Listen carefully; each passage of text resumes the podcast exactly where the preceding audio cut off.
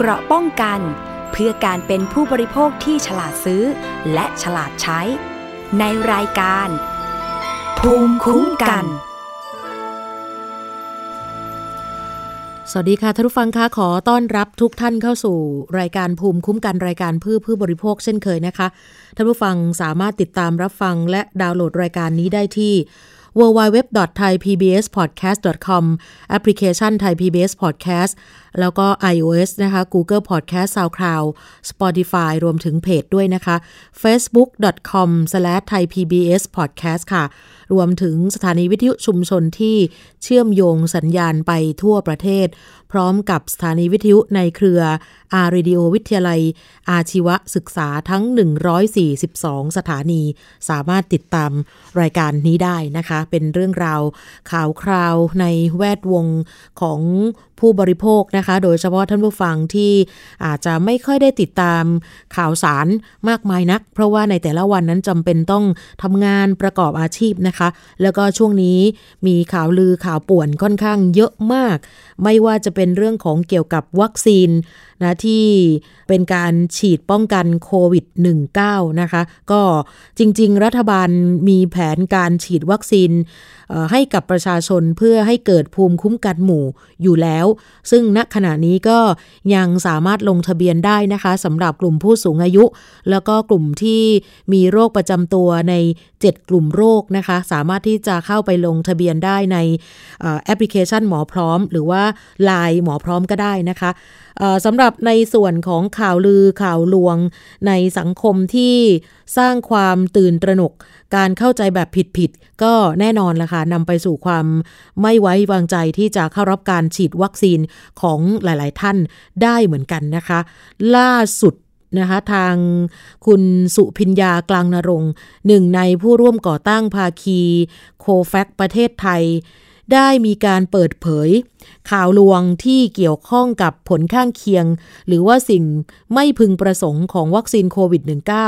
ที่กำลังถูกพูดถึงอยู่ในประเทศไทยและต่างประเทศด้วยนะคะอย่างเช่นข่าวลือแรกก็คือเป็นประเด็นที่ถูกลือกันมากที่สุดในสังคมตะวันตกนะคะนั่นคือวัคซีนฝังไมโครชิปตั้งแต่เริ่มมีการแพร่ระบาดโควิด สิบเก้า ในช่วงแรกๆก็มีการเชื่อกันว่าเป็นแผนการของพวกนายทุนด้านเทคโนโลยีที่ต้องการปูทางไปสู่การฝังไมโครชิปประชากรทั่วโลกนะอย่างเช่นมีข่าวจาก บี บี ซี รายงานว่าผลการสำรวจของ YouGov นะคะ YouGov นี่เป็นบริษัทรับทำโพลชื่อดังของอังกฤษนะคะที่มีการสอบถามความคิดเห็นจากกลุ่มตัวอย่างของชาวอเมริกันจำนวน หนึ่งพันหกร้อยสี่สิบ คนสรุปผลได้ว่ายี่สิบแปดเปอร์เซ็นต์ เชื่อเรื่องแผนการฉีดวัคซีนเพื่อฝังไมโครชิปเหล่านี้เป็นต้นแล้วก็ข่าวลือนี้เกิดขึ้นมาเป็นปีแล้วนะคะโดย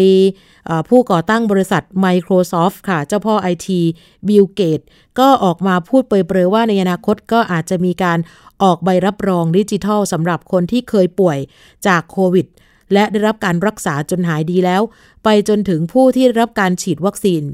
ยังจะมีข่าวลือเรื่องเดิมๆก็คือวัคซีนโควิดฝังไมโครชิปกลับมาพูดอีกครั้งหนึ่งเมื่อช่วงปลายปีหกสามที่ผ่านมาตอนที่สหรัฐอเมริกาเตรียมจะฉีดวัคซีนโดยใช้วัคซีนของไฟเซอร์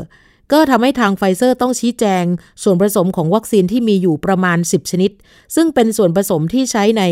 วัคซีนหลายๆชนิดอยู่แล้วแล้วก็ไม่มีส่วนผสมที่เกี่ยวข้องกับไมโครชิปนะคะจนกระทั่งเมื่อเดือนที่ผ่านมานะคะเมษายนปีนี้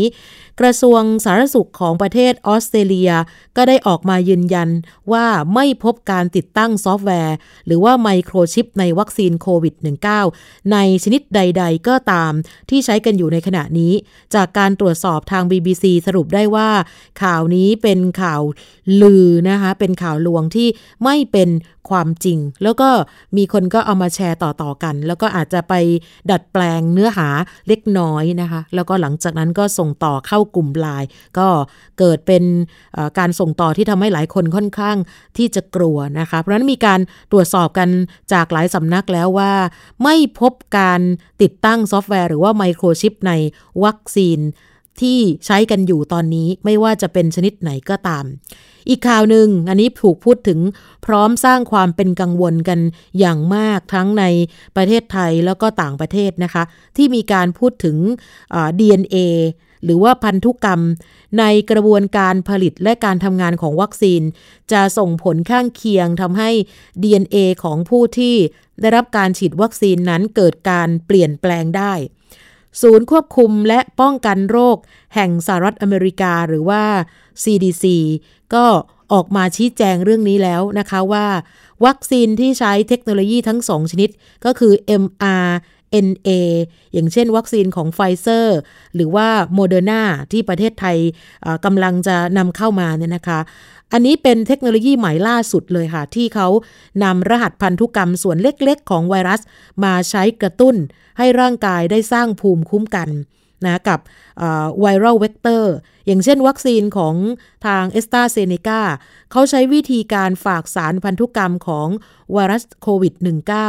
ไปกับไวรัสชนิดอื่นแต่เมื่อเข้าไปในร่างกายแล้วก็จะเกิดการกระตุ้นให้ร่างกายสร้างภูมิคุ้มกันต่อไวรัสโควิด สิบเก้า ด้วยและถึงแม้ว่าจะส่งสารพันธุกรรมเข้าไปในร่างกายมนุษย์แต่สารนั้นจะไม่เข้าไปถึงนิวเคลียสอันเป็นที่เก็บ ดี เอ็น เอ จึงไม่ส่งผลกระทบต่อ ดี เอ็น เอ แต่อย่างใดสำนักข่าว บี บี ซี กับสำนักข่าวรอยเตอร์สตรวจสอบแล้วพบว่าข่าววัคซีนเปลี่ยน ดี เอ็น เอ นี้ก็ไม่เป็นความจริงแต่อย่างใดนะคะก็นี่เป็นข่าวลือที่ถูกพูดถึงกันเยอะมากอีกข่าวหนึ่งค่ะอันนี้ก็จะมาบอกท่านผู้ฟังนะคะเป็นข่าววัคซีนว่าอย่าไปฉีดนะเดี๋ยวถ้าฉีดเนี่ยจะเป็นหมันมีลูกไม่ได้แน่ๆเลย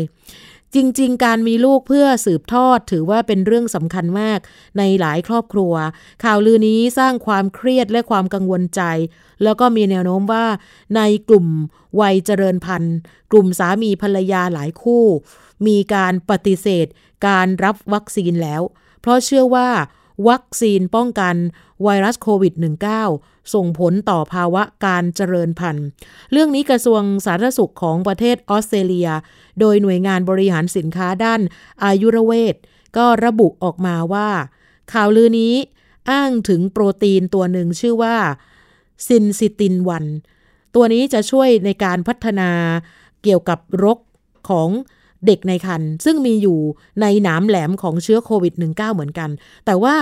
ยังไม่มีหลักฐานที่ยืนยันทางวิทยาศาสตร์ที่บ่งชี้ว่า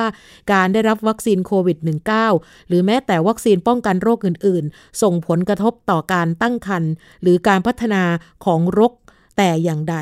เพราะนั้นก็แนะนำเอาไว้ละกันนะคะก็บอกว่าเอ่อถ้ากังวลมากนักไม่น่าเชื่อถือหรือกังวลว่าจะเป็นหมันจริงหรือเปล่าแต่วัคซีนก็จำเป็นต้องฉีดฝ่ายผู้ชายเอาเชื้ออสุจิไปแช่แข็งก่อนรับการฉีดวัคซีนโควิดนะคะแล้วก็มีการตรวจสอบนะคะไปที่ศูนย์ชัวร์ก่อนแชร์แล้วเหมือนกันว่าเรื่องนี้ก็ไม่เป็นความจริงนะเพราะนั้นเนี่ยอยากให้ทุกคนนั้นตรวจสอบจากแหล่งข้อมูลนะคะว่าอันไหนที่เราจะเชื่อถือได้บ้างนะคะไม่ใช่ว่าส่งกันไปจริงๆหลายคนก็อ้างถึงว่าก่อนหน้านี้จำได้นะมีระดับรัฐมนตรีนะที่บอกว่ายังไม่พร้อมจะฉีดวัคซีนนะเพราะว่าตั้งใจจะมีลูกนี่คือเขาให้เหตุผลแบบนี้แต่ก็ไม่ได้พูดถึงเรื่องของการเป็นหมันอะไรนะแต่บอกว่ากำลังเตรียมตัวจะมีลูกมีบุตรก็เลยไม่พร้อมจะฉีดวัคซีนก็เลยอาจจะเป็นอีกเรื่องนึงที่ทำให้คนมีความเชื่อว่าเออมันน่าจะเป็นเรื่องจริงแต่ว่ามีการตรวจสอบแล้วไปที่ศูนย์ชัวร์ก่อนแชร์ว่าไม่จริงนะคะแล้วก็อีกเรื่องนึงมีการพูดถึงกันอย่างต่อเนื่องนะคะโดยที่พูดต่อๆกันว่าวัคซีนโควิดจะช่วยเพิ่มขนาดของอวัยวะเพศชาย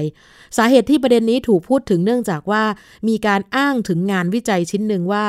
วัคซีนโควิด สิบเก้า แล้วไม่ได้ระบุยี่ห้อด้วยนะคะว่าจะช่วยเพิ่มขนาดของอวัยวะเพศให้มันมีขนาดเพิ่มขึ้นยาวขึ้นเรื่องนี้ก็เลยทำให้อาจารย์รองศาสตราจารย์ดร.เจษฎาเด่นดวงบริพันธ์จากคณะวิทยาศาสตร์จุฬาลงกรณ์มหาวิทยาลัยต้องออกมาชี้แจงว่าไม่เป็นความจริงแน่นอนเพราะว่าเมื่อช่วงต้นปีมีการพูดถึงกรณีการส่งต่อภาพที่อ้างว่า เป็นข่าวจากสำนักข่าว ซี เอ็น เอ็น สหรัฐอเมริกาที่พาดหัวข่าวว่าแพทย์สนับสนุนให้ฉีดวัคซีนโควิด สิบเก้า ที่อวัยวะเพศชายเพราะว่าจะทำให้วัคซีนกระจายไปทั่วร่างกายได้เร็วขึ้นแล้วยิ่งไปกว่านั้นนะคะมีการแชร์ไปถึงขนาดว่ายังช่วยเพิ่มขนาดอวัยวะเพศชายให้ยาวขึ้นได้ถึงสามนิ้วโดยทั้งสองข่าวนี้ได้กล่าวถึงอ้างผลงานการวิจัยแต่ว่าจากการตรวจสอบพบว่าเป็น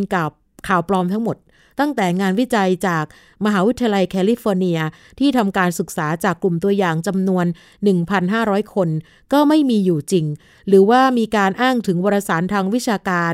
uh, The New England Journal of Medicine ก็ไม่มีอยู่จริงเหมือนกันโดยวารสารที่มีอยู่จริงก็คือในส่วนของuh, วารสาร The New England Journal of Medicine ก็ไม่เคยตีพิมพ์บทความนี้ในทำนองนี้แต่อย่างใดแม้กระทั่งสำนักข่าว ซี เอ็น เอ็น ก็บอกว่าไม่เคยนำเสนอข่าวตามภาพที่นำมาอ้างกันด้วยเช่นเดียวกับการตรวจสอบจากสำนักข่าว เอ เอฟ พี แล้วก็อีกหลายสำนักสรุปตรงกันนะคะว่าข่าวนี้เป็นข่าวลวงก็เหมือนกับเอ่อเกรียนคีย์บอร์ดทั่วไปนะเอาข่าวมาตัดต่อเอาภาพมาตัดต่อแล้วก็ส่งต่อนะคะอาจจะเป็นความสนุกที่ทำให้คนนั้นเนี่ยมีความตื่นเต้นกันอะไรประมาณนี้นะคะอีกเรื่องนึงค่ะที่มีการแชร์กันเยอะแล้วก็ทำให้คนที่เอ่อมีความเชื่อเรื่องนี้ค่อนข้างที่จะกลัวเหมือนกันนะคะว่าวัคซีนโควิดไม่ได้ระบุยี่ห้อมีส่วนผสมของเนื้อสัตว์ต้องห้ามตามหลักศาสนาเพราะว่าอะไรในบางศาสนานั้นเนี่ยก็จะมีข้อห้ามการบริโภคอาหารที่มีส่วนผสมของสัตว์บางชนิดอย่างเช่นถ้าเป็นศาสนาฮินดู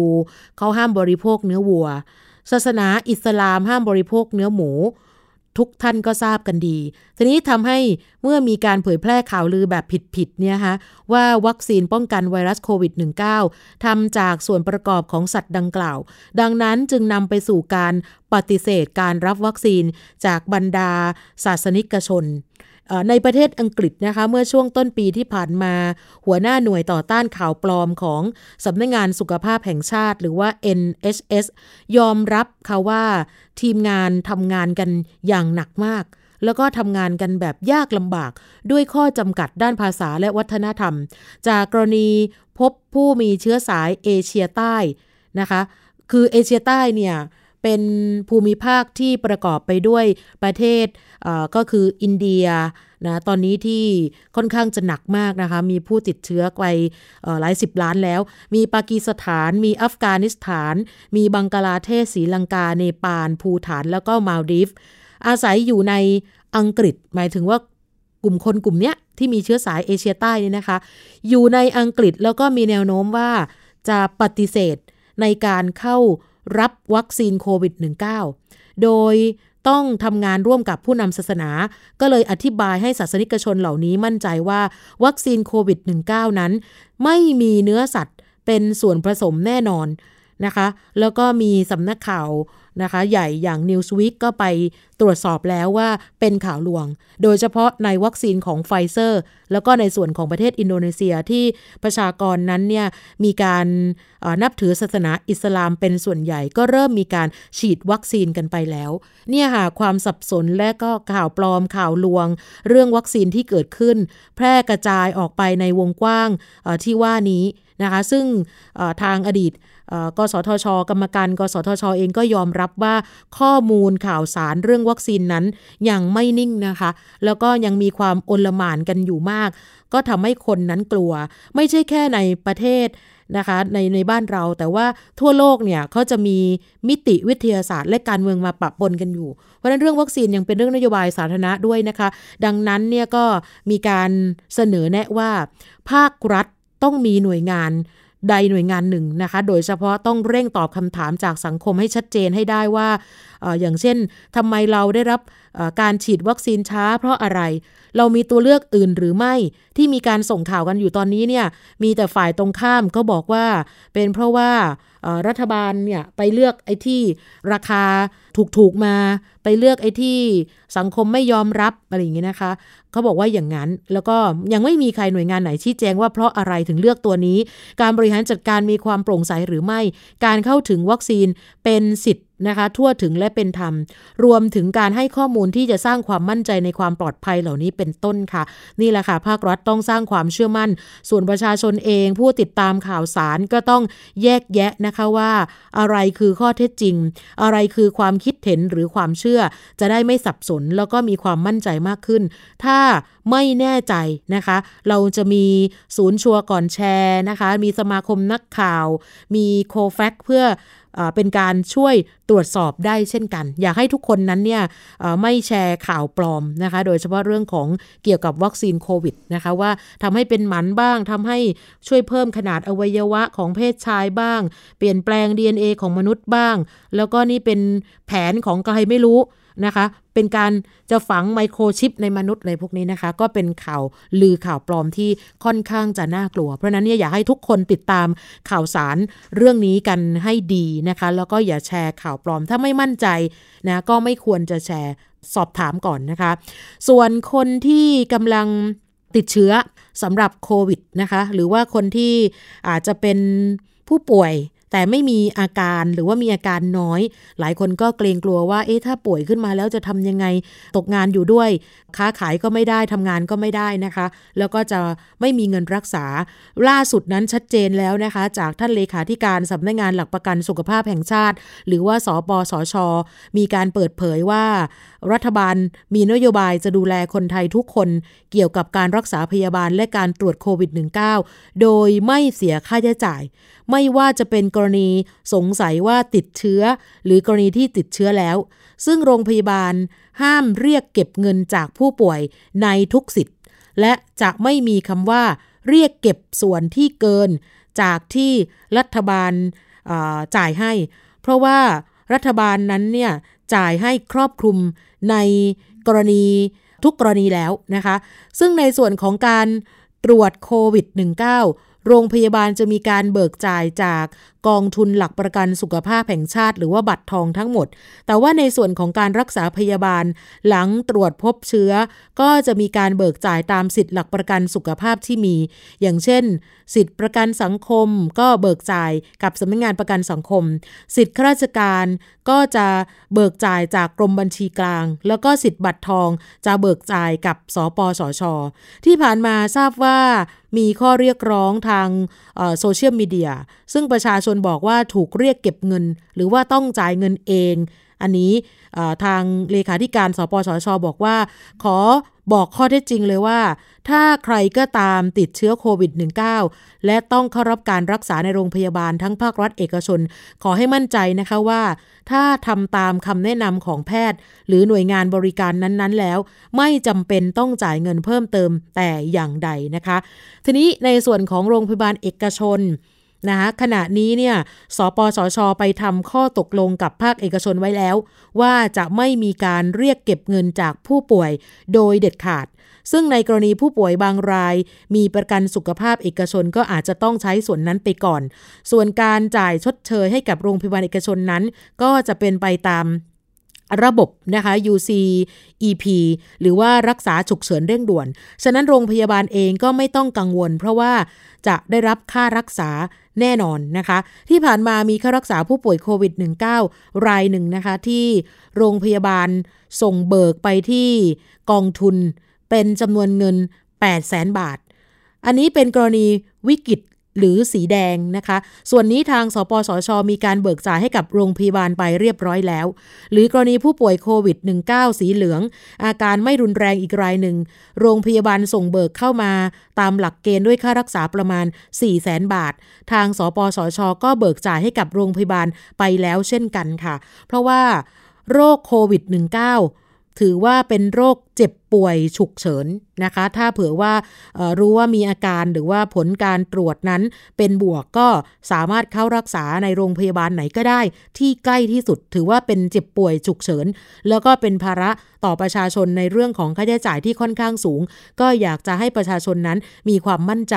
ส่วนในกรณีที่พบปัญหาไม่ว่าจะเป็นผู้ที่ใช้สิทธิ์บัตรทองหรือผู้ที่เข้าเกณฑ์ทุกอย่างแล้วยังถูกเรียกเก็บค่าบริการอันนี้ทางเลขาธิการสปสช.บอกว่าให้สอบถามหรือแจ้งเพิ่มเติมได้ที่สายด่วนเลยค่ะหนึ่งสามสามศูนย์นะคะหนึ่งสามสามศูนย์เอาเป็นว่าทางสปสช.มีการเอ่อชดเชยนะคะให้กับทั้งโรงพยาบาลของรัฐและเอกชนครอบคลุมทั้งผู้ป่วยนอกแล้วก็ผู้ป่วยในในกรณีเอ่อที่เป็นผู้ป่วยนอกเนี่ยเขาจะจ่ายค่าห้องปฏิบัติการหรือว่าห้องแลบค่าเก็บตัวอย่างค่าใช้จ่ายในกรณีที่มียารักษาเฉพาะผู้ป่วยโรคติดเชื้อโควิด สิบเก้า หรือจะเป็นค่ารถนะคะส่งต่อระหว่างหน่วยบริการกับที่บ้านค่าด่านตรวจคัดกรองนะคะหรือว่า เอส คิว สำหรับกรณีผู้ป่วยเป็นผู้ป่วยในก็จะมีการจ่ายค่าชดเชยนะคะมีค่าแลบมีค่ายารักษาแล้วก็มีค่าชุด พี พี อี หรือว่าอุปกรณ์ที่ป้องกันการเผยแพร่กระจายเชื้อโดยจะมีการจ่ายชดเชยตามจริงให้กับบุคลากรทางการแพทย์ที่เข้าไปสัมผัสผู้ติดเชื้อ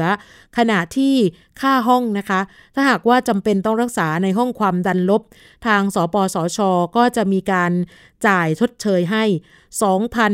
ห้าร้อย บาทต่อวันส่วนค่าหอผู้ป่วยเฉพาะกิจเช่นโรงพยาบาลสนามนะคะและ Hospital ถ้าโรงพยาบาลเห็นว่ามีความจำเป็นต้องย้ายผู้ป่วยไปรักษาตัวยังสถานที่นั้นๆก็จะมีการจ่ายชดเชยให้ไม่เกิน หนึ่งพันห้าร้อย บาทต่อคนต่อวันรวมไปถึงค่ารถที่ต้องส่งต่อผู้ป่วยไปยังจุดต่างๆด้วยค่ะทั้งนี้การจ่ายชดเชยโควิด สิบเก้า ให้หน่วยบริการหรือว่าโรงพยาบาลเพิ่มเติมจากระบบปกติจะครอบคลุมกรณีของผู้ป่วยนอกนะคะมีค่าตรวจแลบมีค่าเก็บตัวอย่างมีค่ายาที่เป็นการรักษาเฉพาะผู้ป่วยโควิด สิบเก้า จ่ายตามจริงค่ะไม่เกิน เจ็ดพันสองร้อย บาทต่อรายแล้วก็จะมีค่ารถส่งต่อระหว่างหน่วยบริการไปที่บ้านไปที่ด่านนะคะหรือว่าไปที่ เอส คิว แล้วก็ยังจะมีในส่วนของชุด พี พี อี รวมถึงยาฆ่าเชื้ออันนี้จะจ่ายตามจริงตามระยะทางนะคะแล้วก็ถ้าเป็นผู้ป่วยในขอสรุปก็คือว่าจ่ายให้ทั้งหมดนะคะตามอาการนะแล้วก็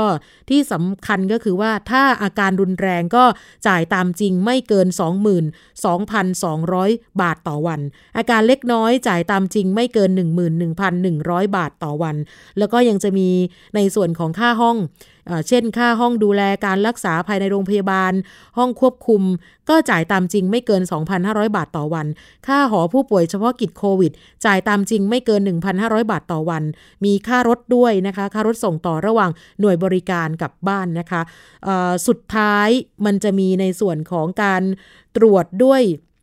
วิธี real time อาร์ ที พี ซี อาร์ กรณีการทำ เอ่อ เขาเรียกว่า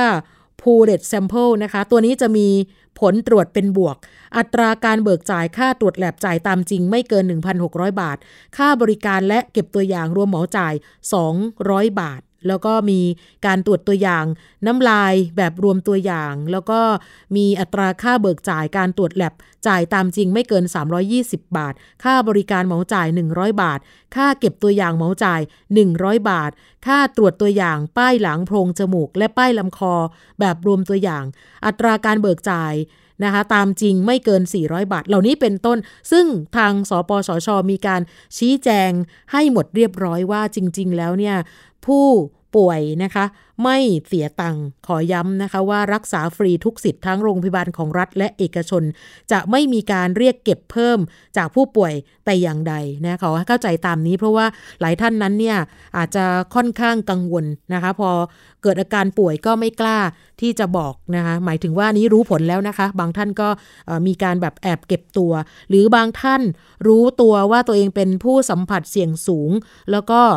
อาจจะเดินทางกลับบ้านหรือไปที่ไหนก็ไม่ทราบอย่างล่าสุดนั้นเนี่ยจากคลองเตยไปที่ชัยนาทอันนี้ก็ถือว่าเป็นปัญหาเหมือนกันนะคะเพราะฉะนั้นเนี่ยไม่ต้องกังวลเกี่ยวกับเรื่องของสิทธิการรักษานะคะแปดแสนเขาก็จ่ายมาแล้วนะคะสำหรับในเรื่องของค่ารักษาค่ะ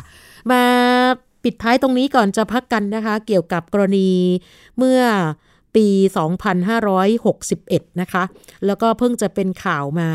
เกี่ยวกับทางบริษัท Mazda Cell ประเทศไทยจำกัดค่ะได้ฟ้องเรียกค่า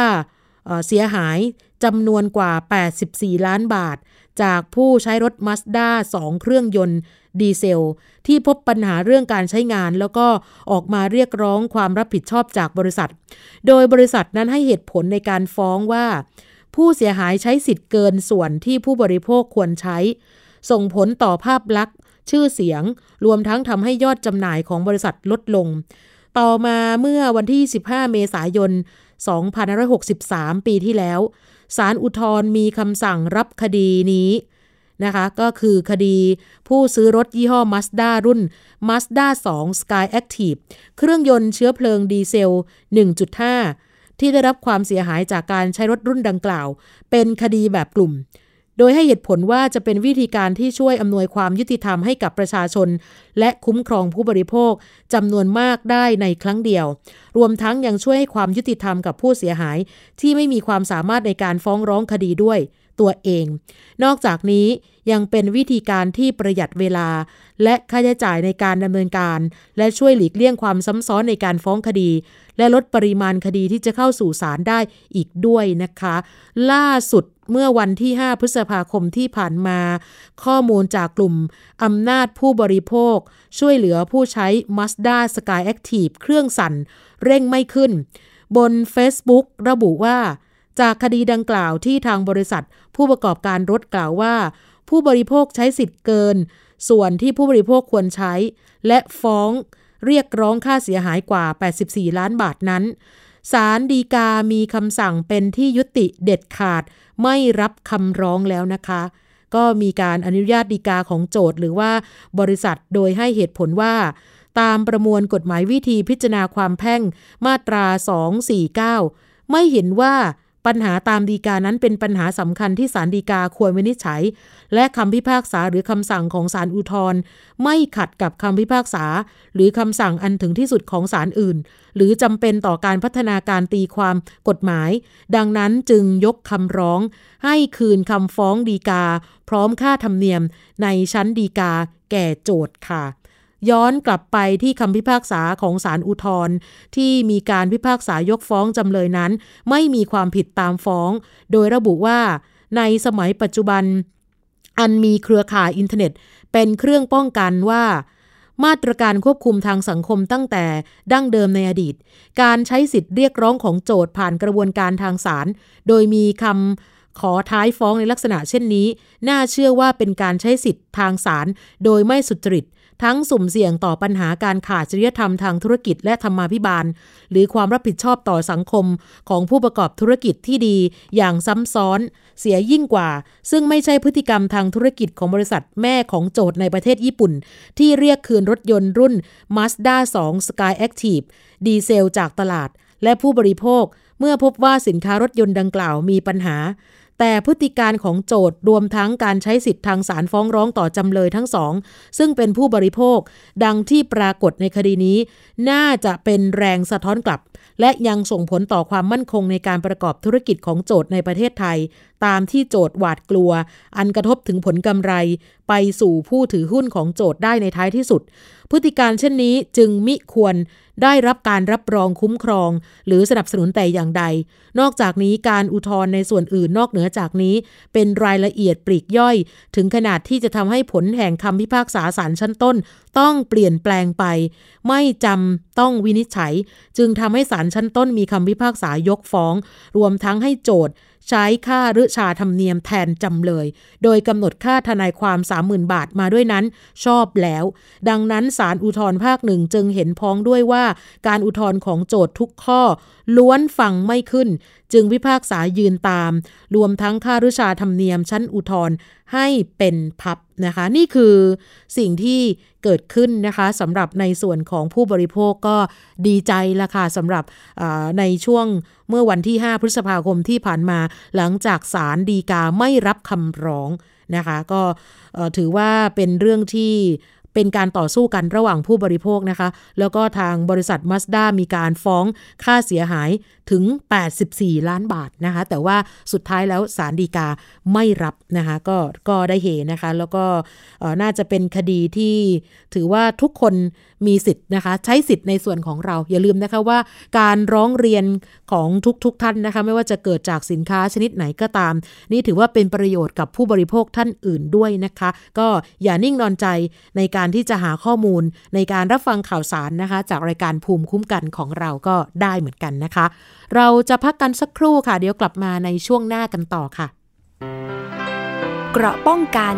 เพื่อการเป็นผู้บริโภคที่ฉลาดซื้อและฉลาดใช้ในรายการภูมิคุ้มกันแค่ฟังความคิดก็ดังขึ้นเต็มอิ่งทั้งความรู้และความสนุกกับไทย พี บี เอส Podcast อาหารเนี่ยมันจะมีสัญญะทางการเมืองเนี่ยซ่อนอยู่มีเจ้าหญิงแสนสวยพระองค์หนึ่งถูกสาปให้เป็นโรคซึมเศร้าคำนี้มันมีความหมายมากคำว่า winter of something เนี่ยฤดูหนาวของอะไรก็ตามเนี่ยมันจะมีเหตุการณ์ในประวัติศาสตร์ที่มันจะถูกใช้คำว่า winter เนี่ยตลอดเวลาทางการจีนออกมาเปิดเผยนะคะว่าประชาชนที่เป็นผู้ใหญ่ประมาณครึ่งหนึ่งของทั้งประเทศมีน้ำหนักเกินแล้วก็เป็นโรคอ้วนตอบโจทย์ทุกไลฟ์สไตล์ตั้งแต่มีโควิดเนี่ย Apple สร้างสรรค์ฟีเจอร์เพื่อให้มันสอดคล้องกับโควิดเลยผมจะนำมาเล่าใน อี พี นี้เนี่ยคือเกี่ยวกับค่ายกักกันอัลชวิกในประเทศโปแลนด์ฟังได้ทุกที่ทุกเวลาทุกช่องทางค้นหาคำว่าไทย พี บี เอส Podcast หรือที่เว็บไซต์ ดับเบิลยู ดับเบิลยู ดับเบิลยู ดอท ไทย พี บี เอส พอดแคสต์ ดอท คอม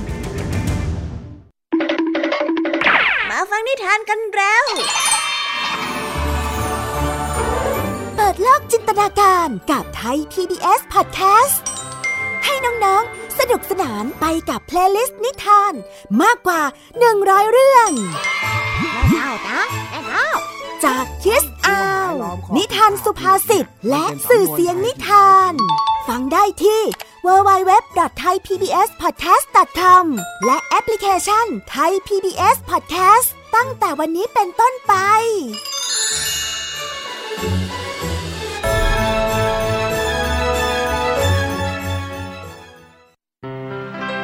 เกราะป้องกันเพื่อการเป็นผู้บริโภคที่ฉลาดซื้อและฉลาดใช้ในรายการภูมิคุ้มกัน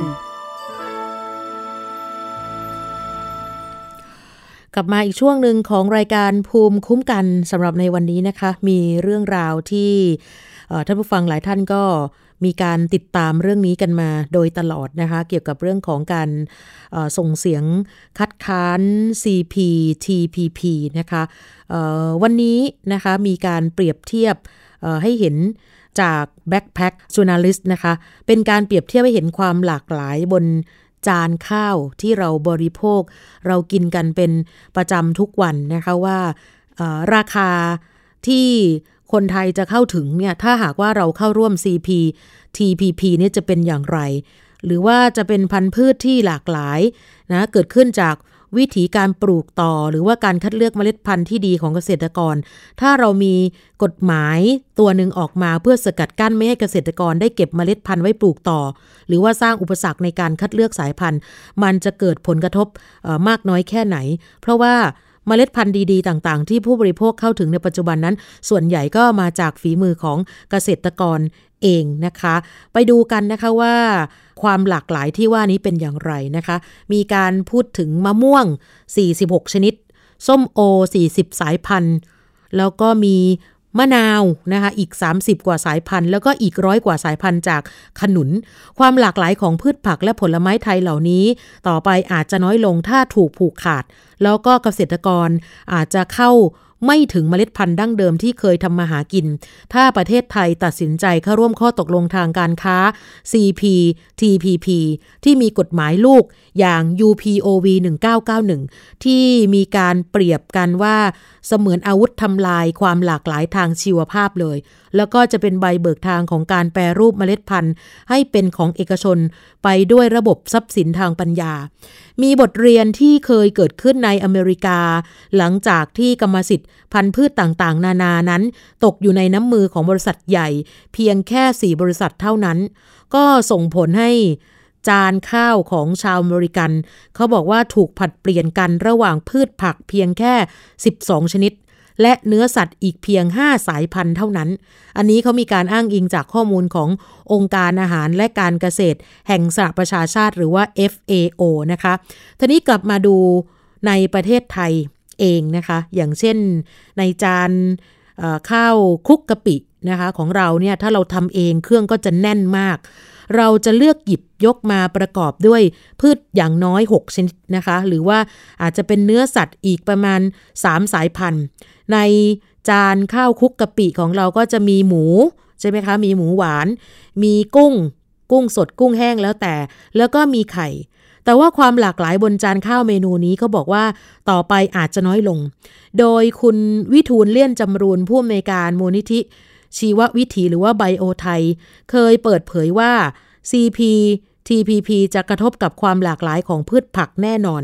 พันธุ์พืชที่หลากหลายเหล่านี้เกิดจากวิธีการปลูกต่อและการคัดเลือกเมล็ดพันธุ์ดีของเกษตรกรทีนี้เมื่อไหร่ก็ตามถ้าเรามีกฎหมายที่ชื่อ ยู พี โอ วี หนึ่งเก้าเก้าหนึ่ง เนี่ยออกมาเพื่อสกัดกั้นไม่ให้เกษตรกรได้เก็บเมล็ดพันธุ์ไว้ปลูกต่อหรือสร้างอุปสรรคในการคัดเลือกสายพันธุ์ก็จะเกิดผลกระทบแน่นอนเพราะว่าเมล็ดพันธุ์ดีๆต่างๆที่ผู้บริโภคเข้าถึงปัจจุบันส่วนใหญ่มาจากฝีมือเกษตรกรเองนอกจากนี้รวมไปถึงราคาที่ผู้บริโภคเคยซื้อในปัจจุบันก็มีโอกาสเพิ่มขึ้นข้อมูลของทางสำนักงานคณะกรรมการสุขภาพแห่งชาติเปิดเผยว่าถ้าไทยเข้าร่วม ซี พี ที พี พี เกษตรกรจะไม่สามารถเก็บเมล็ดพันธุ์พืชไว้ปลูกเองได้แล้วก็เกษตรกรยังต้องจ่ายค่าเมล็ดพันธุ์พืชในราคาที่แพงกว่าเดิมถึง สามถึงห้า เท่า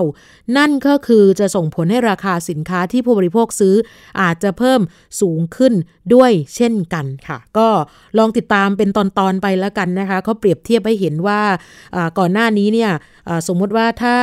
เราซื้อข้าวคลุกกะปินะคะตอนนี้นะคะประมาณ สามสิบห้าถึงสี่สิบบาทแต่ภายหลังถ้าเราร่วม ซี พี ที พี พี เนี่ยนะคะต่อไป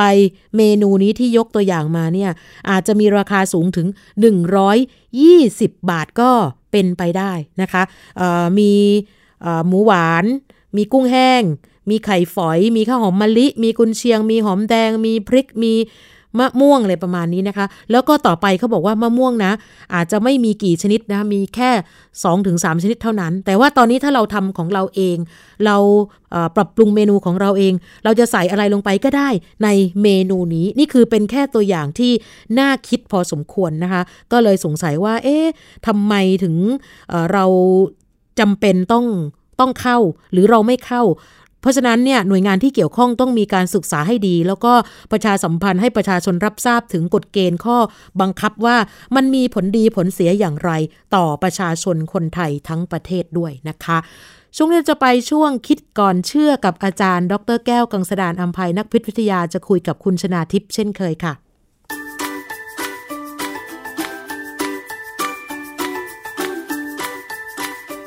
ะช่วงคิดก่อนเชื่อ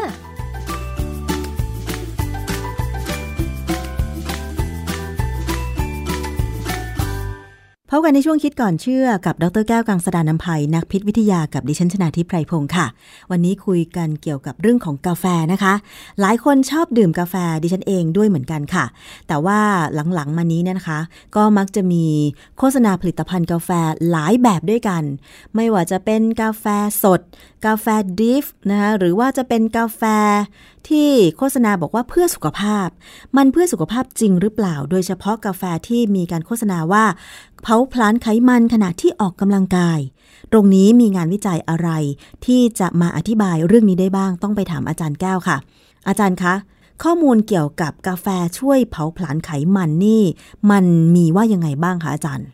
ครับความจริงเราเคยพูดเรื่องกาแฟไปพูดเรื่องคาเฟอีนไปนะฮะแต่ว่าอันนั้นมาจากตำราถ้าส่วนใหญ่แต่คราวนี้เรามีบทความวิจัยเลยที่เขาทำการวิจัยเพื่อจะดูว่านักกีฬาเนี่ยสามารถใช้คาเฟอีนเนี่ยช่วยทำให้ไขมันมันน้อยลงได้ไหมเพราะนักกีฬาบางประเภทเนี่ยเขาต้องรูปร่างดีนะถ้ารูปร่างไม่ดีเนี่ยมีปัญหาค่ะอย่างง่ายๆนักยิมนาสติกเนี่ยอย่างผู้หญิงเนี่ย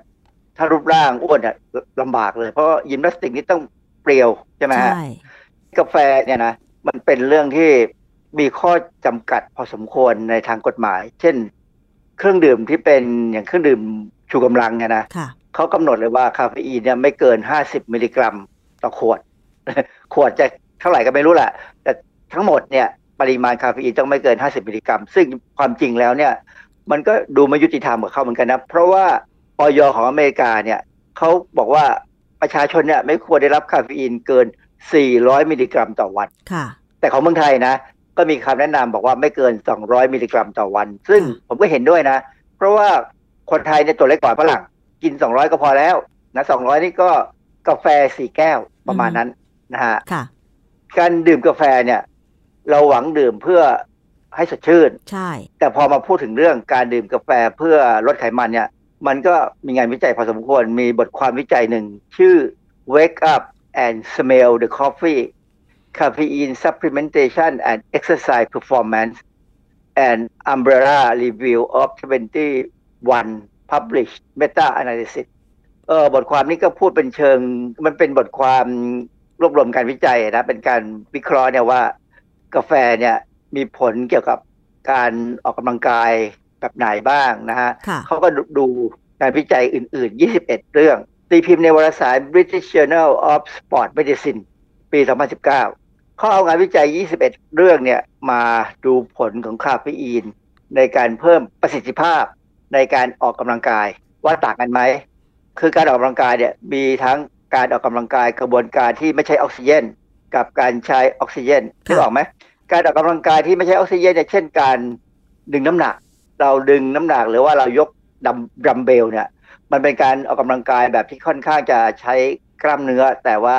ไม่ได้มีการเคลื่อนไหว อ, อันนี้ออกซิเจนใช้น้อยมากแต่ว่าถ้าออกกำลังกายแบบใช้ออกซิเจนเนี่ยคือตีแบดวิ่งอะไรพวกเนี้ยมันต้องหายใจลึกบ่อยหายใจแรงนะอะไรเงี้ยนะเขาก็บอกว่าคาเฟอีนเนี่ยช่วยให้ประสิทธิภาพการออกกำลังกายแบบใช้ออกซิเจนเนี่ยดีขึ้นดีกว่าแบบไม่ใช่ออกซิเจนซึ่งคนก็เป็นเรื่องที่เราเดาได้นะเพราะว่าถ้ายกน้ำหนักเนี่ยมันใช้ออกซิเจนน้อยแล้วเราจะสังเกตไหมว่าถ้าเรายกอะไรหนักๆเนี่ยนะยกไปนานๆเนี่ยเราจะเกิดอาการตะคริวกินเพราะว่าอะไรมันเกิดการไม่ใช่ออกซิเจนมากเกินไปร่างกายผลิตกรดแลคติกออกมาเยอะทำให้เจ็บทำให้เป็นตะคริวนะฮะอาจารย์เขาได้อธิบายไหมคะว่าการออกกำลังกายแบบใช้ออกซิเจนหรือไม่ใช้ออกซิเจนเนี่ยมันต่างกันยังไงแล้วทำไมผลการวิจัยบอกว่ากาแฟมีประสิทธิภาพดีสำหรับนักกีฬาที่ออกกำลังกายแบบใช้ออกซิเจนนะคะอาจารย์เอออันนั้นเขาแค่ดูผลไงเขายังไม่เห็นกระบวนการคือปัจจุบันเนี่ยกระบวนการจริงๆเนี่ยเรายังไม่รู้ว่ากาแฟมันมันต้องมีผลแน่ที่ทำให้คือกาแฟเนี่ยมีคาเฟอีนเนี่ยนะคาเฟอีนที่ทำให้เส้นเลือดเนี่ยมันตีบเข้ามานะความดันโลหิตจะแรงขึ้นถ้าคนปกติเนี่ยพอเส้นเลือดเนี่ยถูกบีบเข้ามาตีบเนี่ยนะเลือดจะวิ่งเร็วขึ้นถ้าเลือดวิ่งเร็วขึ้นออกซิเจนมันก็จะไปเร็วขึ้น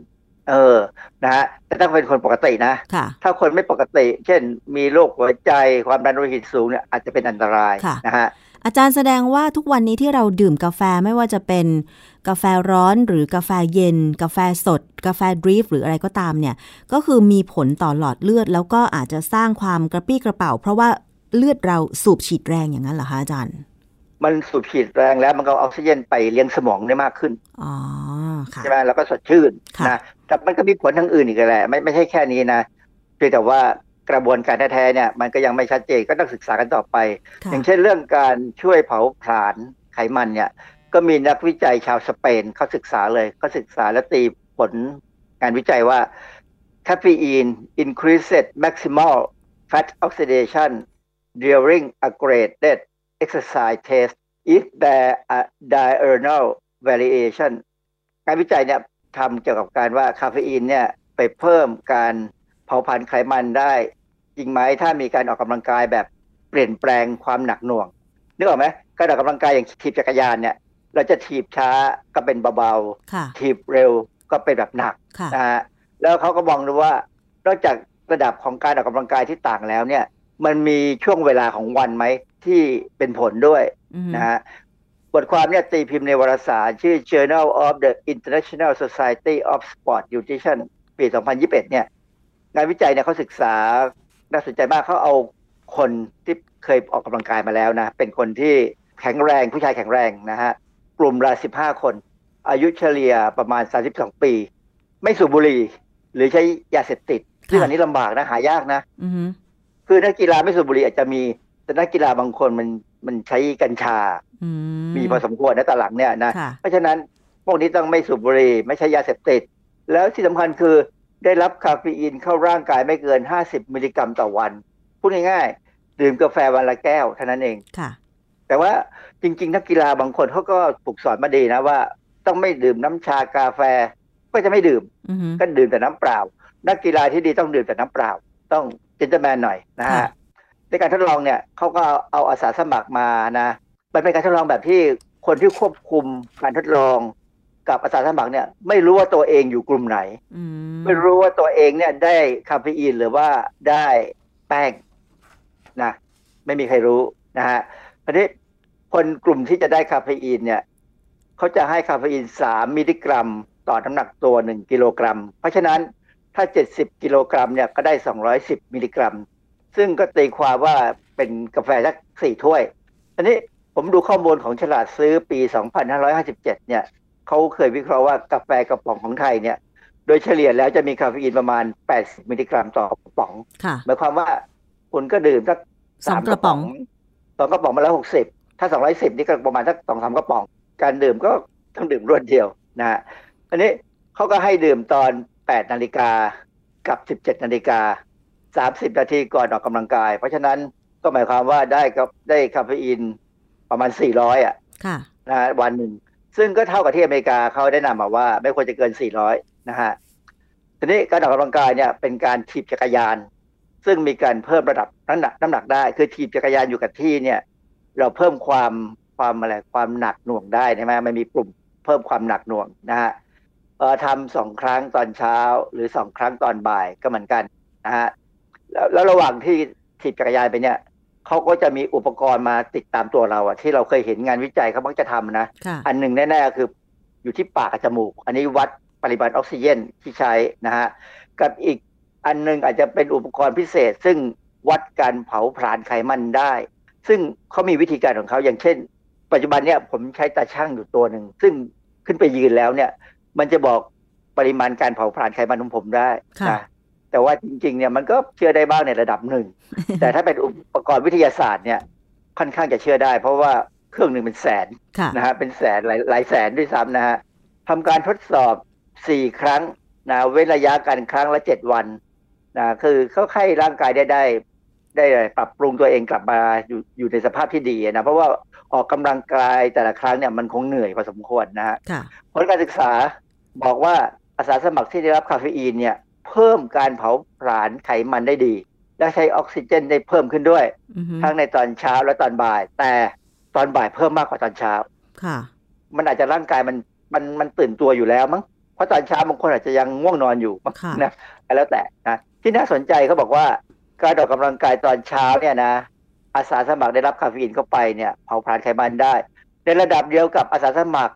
ที่ออกกำลังตอนบ่ายแต่ไม่ได้รับคาเฟอีนอ้าวแสดงว่าถ้าเรามีมีโอกาสเลือกการออกกำลังกายเนี่ยบ่ายดีกว่าเช้าถ้าเราต้องการจะเผาไขมันนะแต่ตอนอย่างที่ผมบอกกับการตอนบ่ายจะเป็นเพราะว่าเราตื่นตัวนะอย่างผมไปตีแบดเนี่ยผมตีตอนเช้าเพราะตอนบ่ายมันร้อนไม่ไหวแต่ผมก็ยอมเสี่ยงนะเมื่อก่อนผมเคยดื่มกาแฟเหมือนกันแต่พอหลังๆเนี่ยมีความรู้สึกว่ากาแฟเนี่ยถ้ามันเข้มเกินไปเนี่ยหัวใจเราจะเต้นเร็วขึ้นไม่ค่อยดีคนแก่แล้วอย่าอย่าเพิ่งยังไม่อยากตายเร็วนะก็เลยดื่มน้ำยาน้ำยาพวกน้ำไออะไรน้ำยาอุทัยพวกเนี้ยซึ่งมันช่วยกระตุ้นนิดหน่อยนะแต่ไม่ถึงกับรุนแรงเท่ากับคาเฟอีนนะหรือว่าบางทีก็ดื่มชาอ่อนๆชาเย็นอ่อนๆอะไรเงี้ยนะก็ทำให้ทำให้น้ำมันไม่ไม่จืดเกินไปนะฮะโดยสรุปแล้วเนี่ยเขาบอกว่าการดื่มกาแฟที่เข้มข้นเนี่ยนะมันก็เพิ่มการออกกำลังกายแบบแอโรบิกดีแต่ว่ามีมีอันนึงที่น่าสนใจคือเขาบอกว่ามันดีสำหรับผู้ชายกับผู้หญิงนี่ไม่ค่อยได้ผลนะทำไมคะหรือว่าก็ไม่รู้เหมือนกันอาจจะเป็นเกี่ยวกับฮอร์โมนมั้งนะหรือว่าถ้าเป็นคนที่ชอบนั่งเฉยๆเนี่ยดื่มกาแฟไปแล้วออกกำลังกายเลยไขมันก็ไม่เผา mm-hmm. มันถ้าเป็นคนที่ฝึกร่างกายคือหมายความว่าออกกำลังกายเป็นประจำร่างกายเนี่ยพอได้รับคาเฟอีนไปปั๊บเนี่ยเขารู้ตัวว่าเขาต้องเผาไขมัน ซึ่ง อันนี้เป็นสมมติฐานหรือเป็นทฤษฎีเก่ามาแล้วที่บอกว่าถ้าจะลดน้ำหนักนะหรือจะลดไขมันเนี่ยโดยการใช้คาเฟอีนหรือแคปไซซินนะแคปไซซินที่มาจากพริกเนี่ยนะต้องกินไปถ้าเป็นอาหารเสริมเนี่ยนะพร้อมกับการออกกำลังกายถึงจะได้ผลอืมไม่ใช่ว่าดื่มกาแฟหรือว่าแคปไซซินแล้วมานั่งเฉยๆอันนี้ก็ไม่เผาผลาญใช่ไหมฮะอาจารย์อาจจะเผาผลาญไขมันที่ปากมั้งเพราะส่วนมากก็จะเมากัน นะเพราะฉะนั้นถ้าอย่างนั้นก็ได้แค่ปากแต่ว่าถ้าอาจจะให้ออกกำลังกายได้ดีจริงๆเนี่ยอย่างอย่างผมกินกาแฟตอนเช้าผมจะกินประมาณดื่มกาแฟประมาณสักตอนเจ็ดโมงหรือหกโมงครึ่งเนี่ยแล้วผมไปขี่จักรยานเนี่ยประมาณใกล้ๆจะแปดโมงคือผมรอจังหวะนิดนึงไม่อยากให้มันสูงเกินไปนะฮะก็คิดว่าพอสมควรเพราะว่าผมก็คุมน้ำหนักได้มาดีหลายปีแล้วเนี่ยก็อยู่ในค่า บี เอ็ม ไอ ค่าดัชนีมวลกายที่ปกติไม่มากไม่น้อยเพราะฉะนั้นสรุปแล้วก็คือว่ากาแฟมีส่วนช่วยทำให้ระบบเผาผลาญในร่างกายของนักกีฬาจากกลุ่มทดลองเนี่ยคือดีขึ้นจะดีไปกว่านั้นเลือกช่วงเวลาออกกำลังกายก็คือตอนบ่ายใช่ไหมคะอาจารย์ใช่ครับตอนบ่ายนะแต่ว่าถ้าดื่มกาแฟเนี่ยวันไหนที่ดื่มกาแฟแล้วไปออกกำลังกายเนี่ยจับจังหวะไว้ใจหน่อยว่ามันเต้นผิดปกติไหมเพราะบางคนเนี่ยอาจจะมีปัญหานะถ้าหัวใจมันเต้นผิดจังหวะนี่อาจจะไม่ไหวเหมือนกันนะอาจจะต้องไปโรงพยาบาลนะฉะนั้นก่อนที่จะทำอะไรก็ตามคุยกับหมอได้ดีดีเลยคุยกับหมอก่อนนะฮะถ้าหมอหมอเขาก็จะมีวิธีวัดคลื่นหัวใจมีวิธีวัดอะไรต่ออะไรเนี่ยนะของผมเคยวัดคลื่นหัวใจอยู่หลายปีนะจนหมอบอกว่าโอเคไม่มีปัญหาหัวใจไม่มีปัญหาผมก็ดื่มกาแฟของผมตามปกติค่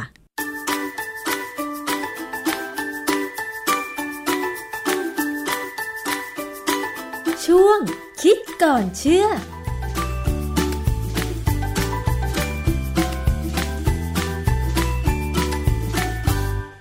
ับมาช่วงสุดท้ายของรายการนะคะหลังจากฟังคิดก่อนเชื่อไปแล้วนะคะยังมีอีกเรื่องนึงที่มีการส่งต่อกันในโลกออนไลน์เกี่ยวกับเรื่องของผักดูดน้ำแดงเหมือนการดูดยาฆ่าแมลงที่ทำให้คนไทยเป็นมะเร็งมากที่สุดในเอเชียนี่คือเป็นข่าวที่ส่งต่อกันในโลกออนไลน์นะคะปรากฏข่าวล่าสุดเอ่อล่าสุดทางกรมการแพทย์โดยสถาบันมะเร็งแห่งชาตินะคะก็มีการไปตรวจสอบข้อเท็จจริงให้ก็พบว่าคนไทยไม่ได้เป็นมะเร็งมากที่สุดในเอเชียแล้วก็ผักกาดดูดน้ำแดงเป็นการทดลองทางวิทยาศาสตร์ที่ให้เห็นถึงการแสดงการดูดน้ำนะคะเป็นการดูดซึมน้ำผ่านระบบท่อลำเลียงของพืชแต่ว่าการใช้ยาฆ่าแมลงส่วนใหญ่มักจะเป็นการฉีดพ่นสารเคมีให้เคลือบบนใบแล้วก็ต้นพืชเพื่อกำจัดแมลงมากกว่าซึ่งก็ไม่สามารถระบุได้อย่างแน่ชัดว่าการกินผักที่มีการใช้ยาฆ่าแมลงทำให้เกิดโรคมะเร็งจริงหรือเปล่านะคะคุณหมอสมศักดิ์อัคคศินอธิบดีกรมการแพทย์บอกนะคะว่าจากการศึกษาข้อมูลสถิตินะคะออกมาประเทศไทยเรามีผู้ป่วยมะเร็งรายใหม่จัดเป็นอันดับที่สิบหกในผู้ชายและอันดับที่สิบเก้าในผู้หญิงของเอเชียจากผลการวิจัยในสัตว์ทดลองพบว่าการใช้และการสัมผัสยาฆ่าแมลงบางชนิดอย่างเช่นสารกลุ่มออร์แกโนฟอสเฟตจะมีความสัมพันธ์กับการเกิดมะเร็งต่อมน้ำเหลืองนะคะมะเร็งปอดมะเร็งต่อมลูกหมากเป็นต้นแต่ไม่สามารถระบุได้อย่างแน่ชัดค่ะว่าการบริโภคผักที่มีการใช้ยาฆ่าแมลงทำให้เกิดโรคมะเร็งแล้วก็ จากการตรวจสอบข้อมูลผักกาดดูดน้ำแดงก็เป็นการทดลองทางวิทยาศาสตร์แสดงการดูดซึมน้ำผ่านระบบท่อลำเลียงของพืชที่อาศัยผ่านแรงดันภายในท่อลำเลียงน้ำแต่ว่าการใช้ยาฆ่าแมลงส่วนใหญ่มักจะเป็นการฉีดพ่นสารเคมีเคลือบบนผิวนะเป็นผิวใบของต้นพืชเมื่อแมลงสัมผัสสารเคมีหรือว่ากัดกินผักใบแมลงนั้นก็จะตายในที่สุดนะคะก็ฝากบอกท่านผู้ฟังประชาชนทั่วประเทศว่าก่อนกินผักควรแช่ผักด้วยโซเดียมไบคาร์บอเนตหรือว่าผงฟูด่างทับทิมหรือน้ำส้มสายจูก็ได้นะคะแช่ทิ้งไว้สักประมาณ สิบถึงสิบห้า นาทีก่อนจะนำผักมาล้างด้วยน้ำสะอาดอีกรอบหนึ่งซึ่งจะช่วยลดปริมาณสารเคมีจากยาฆ่าแมลงที่อาจจะตกค้างได้ นะคะคือกินได้แล้วก็ที่สำคัญคือเราต้องแช่ไว้หน่อยนะคะอาจจะเปลืองน้ำหน่อยถ้าเป็นผักแบบที่มีใบหลายๆชั้นนี่นะคะขอให้มีการคลี่มันออกมานะคะทีละชั้นทีละใบแล้วก็ล้างเลยให้สะอาดถ้าแช่ได้ด้วยด้วยดีนะคะสักประมาณ สิบถึงสิบห้า นาทีแต่ว่าการที่จะบอกว่าถ้ากินผักที่ใช้ยาฆ่าแมลงแล้วจะเป็นมะเร็งทันทีเนี่ยอันนี้ไม่สามารถระบุได้อย่างแน่ชัดว่าเป็นอย่างนั้นหรือไม่แต่ว่าโรคมะเร็งที่เกิดขึ้นอยู่ปัจจุบันนี้เนี่ยบางทีก็เอ่อเกิดจากการอ่าที่เรามีพฤติกรรมหรืออาจจะเกิดจากพันธุกรรมก็เป็นไปได้ก็อยากให้ทุกคนนั้นเนี่ยดูแลในหลายๆด้านนะคะแล้วก็เรื่องของการอ่าดูดนะคะสารที่เป็นพิษเข้าไปเนี่ยจริงๆก็ผักหลายชนิดก็เป็นอย่างนี้นะเอ่อก็คือเป็นการทดลองวิทยาศาสตร์เหมือนกับที่เราเรียนตอนชั้นมัธยมก็จะเป็นลักษณะแบบนั้นเป็นการทดลองการแสดงดูดซึมน้ำผ่านระบบท่อลำเลียงของพืชเท่านั้นเองนะคะหมดเวลาแล้วค่ะสำหรับวันนี้รายการภูมิคุ้มกันเจอกันใหม่ในวันถัดไปสวัสดีค่ะติดตามรายการได้ที่ ดับเบิลยู ดับเบิลยู ดับเบิลยู ดอท ไทย พี บี เอส พอดแคสต์ ดอท คอม แอปพลิเคชัน Thai พี บี เอส Podcastหรือฟังผ่านแอปพลิเคชัน Podcast ของ iOS, Google Podcast, Android, Podbean, SoundCloud และ Spotify ติดตามความเคลื่อนไหวของรายการและแสดงความคิดเห็นโดยกดถูกใจที่ เฟซบุ๊ก ดอท คอม สแลช ไทย พี บี เอส พอดแคสต์